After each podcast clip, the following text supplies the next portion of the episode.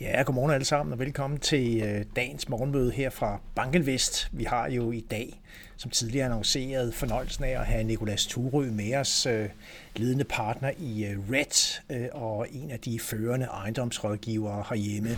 Og lige om lidt, efter jeg lige har givet jer en meget kort opdatering på markedet, så kommer Nikolas Turøy ind og giver sin vurdering og Reds vurdering af perspektiverne for det danske ejendomsmarked 2023. Så hænge endelig på, at det skal blive meget interessant. I går, der har vi lidt mere ro på renterne, og virkelig udviklingen på rentesiden har været en afgørende parameter, selvfølgelig dels for obligationsmarkedet selv, men også for aktiemarkedet igennem den her periode, hvor vi har set renterne trække noget op igen, cirka fra midten af januar måned. Vi er nede omkring en 3-4 basispunkter i går på de 10-årige obligationsrenter i Tyskland og USA. Faktisk er vi oppe på næsten 4% i går på den 10 amerikanske rente på et tidspunkt, men vi lukker nede på 3,88% og er tækket yderligere et par basispunkter ned her til morgen på 3,86%. Så altså det overordnede billede, det er jo, at vi har haft den her kraftige reprisning opadgående af centralbankernes fremadrettede renteforhold, så det er presset obligationsrenterne op. Nu ser det ud til, at der er priset nok ind, og der kommer lidt mere ro på rentesiden, og det feeder så også ind i aktiemarkedet, der på tværs af både de europæiske, men særligt de amerikanske markeder, i går egentlig havde en ganske fin dag. Vi ser, at det amerikanske S&P 500 i går stiger med 0,5%, og det følger altså 4 dages kursfald, så godt at se, at der kommer lidt support på aktier igen. Og det er ikke mindst IT-sektoren, som stiger ret pænt i går. IT fylder jo mest inden for S&P 500, ligger med en vægt på godt og vel 27%.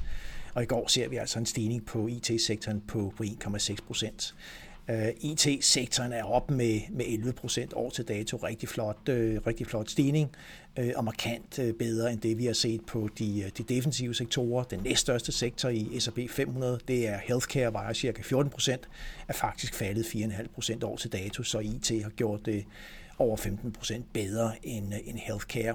En rigtig god udvikling. Der i går specifikt ikke mindst fortrukket af NVIDIA, som jo kom ud med regnskab efter lukketid i forgårs, så altså stiger med 14% i går. En rigtig tungvægter i indekset.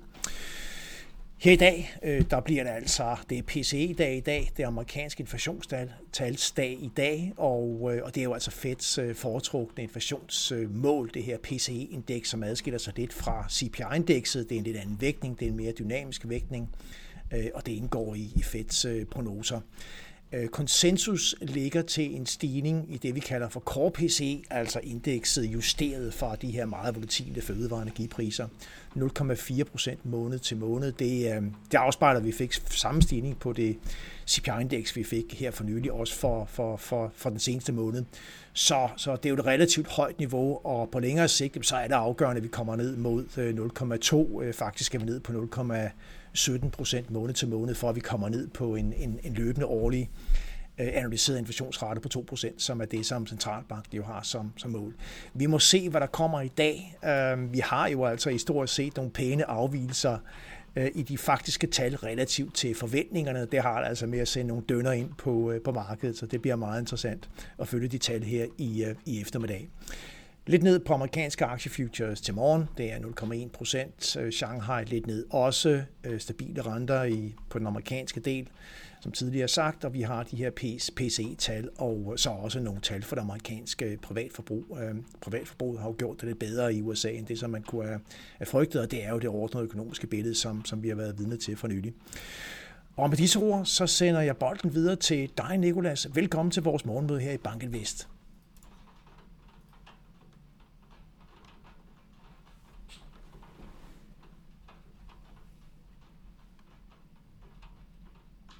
Det går fint. Vi ser det hele.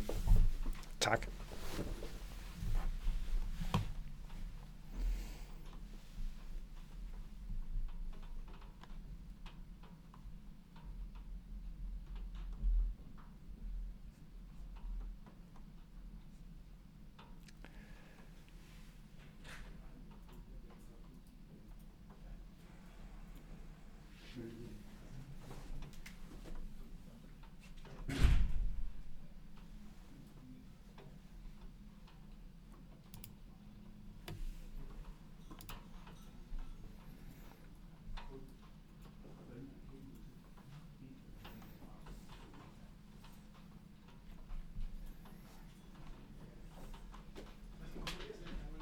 det.